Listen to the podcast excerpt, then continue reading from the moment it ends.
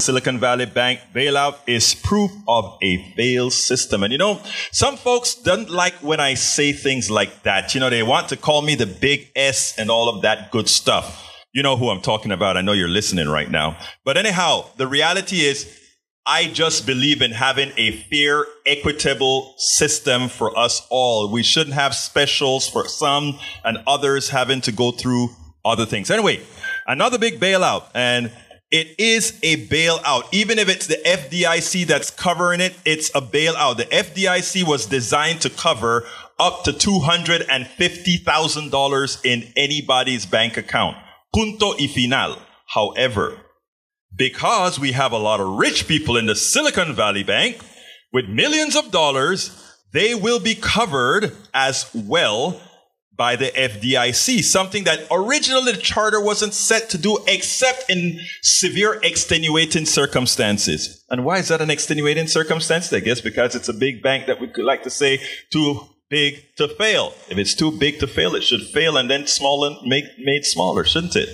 Anyhow, the geniuses who run our economy, the titans of finance, do what they do best.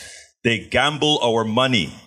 You know, the stock market, don't believe what you see on the stock market. I know folks like to believe in EBITDA and all those fancy numbers that they give you and the fancy formulas. It's all a fake from the, from these curves like the, uh, the, the Joker curve, I called it. You know, all these things are not true. They are just there to make people make money off of money. They sneer at regulation that protect the taxpayer from their ineptitude and fall libertarian stance. Oh, they're libertarian until they need a bailout.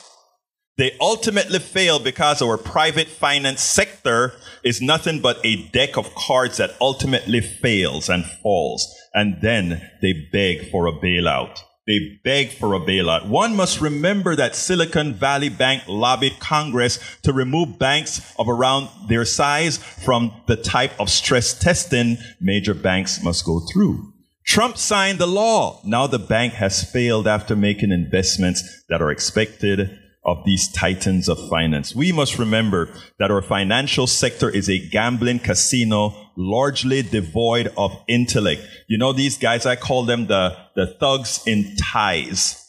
Newsweek reported on the debacle at in. While largely unknown outside California's Silicon Valley tech corridor, SVB has for decades been a go-to financial institution for the country's technology and health startups. One of the 20 biggest banks in the United States, it had over $200 billion in assets by the end of last year, according to CNN. As of Friday, however, SVB was left in free fall as clients began a run on the institution spurred on by higher interest rates and other factors resulting in a spiraling chain reacting that has threatened to sink the institution and leave its customers uh, financially in financial jeopardy.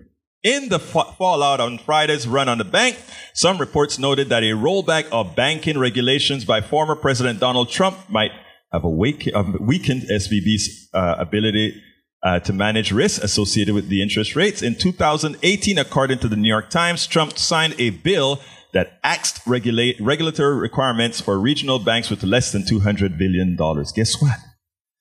SVB had $200 billion and growing, and you know they were going to stay at 249.999. Under the new rules, such institutions no longer had to submit to stress testing by the Federal Reserve and were no longer required to keep a certain amount of cash on hand to protect against the effects of financial shocks, the newspaper reported in Fallout on Friday's run on the bank. Some reports noted that a rollback of banking regulations by former President Donald Trump might have weakened SVB's ability to manage risk associated with interest rates. In 2018, according to the New York Times, Trump signed a bill that acts regulatory requirements for regional banks with less than $250,000 in assets. You ever heard the word neoliberal? All the neoliberal voted for that. They got 60 votes in the Senate to get that passed.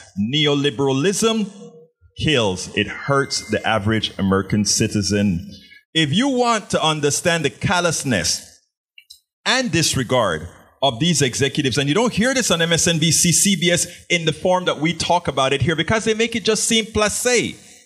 But when you're starving, it's not placé. All those people that I saw under that bridge when I was coming into uh, to, to KPFT, it's not placé for them. Note that on Friday, the day of the bank's collapse, the day that these guys knew they were crashing the system that they screwed up, they all got bonuses. They all got bonuses. These crooks knew their bank was in trouble. Why is anybody getting a bonus? They should at least freeze it till we find out what went wrong, right? That's what they talk. They always talk, talk to us about moral hazard. Moral hazard.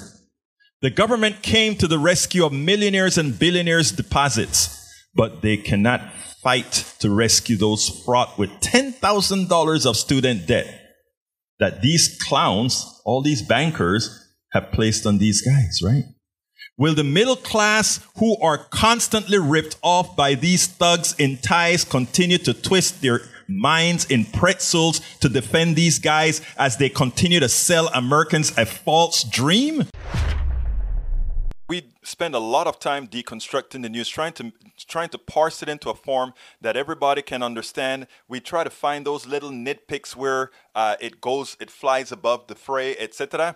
If you really like these videos that we do, I want to ask a big favor. Please go ahead. Number one, subscribe to our channel, and number two, please join if you can. Thank you so kindly for watching. Keep watching. Please remember to share. We must populate the entire internet with our progressive message, a message that we know is what most Americans say that they want. So help us, please join.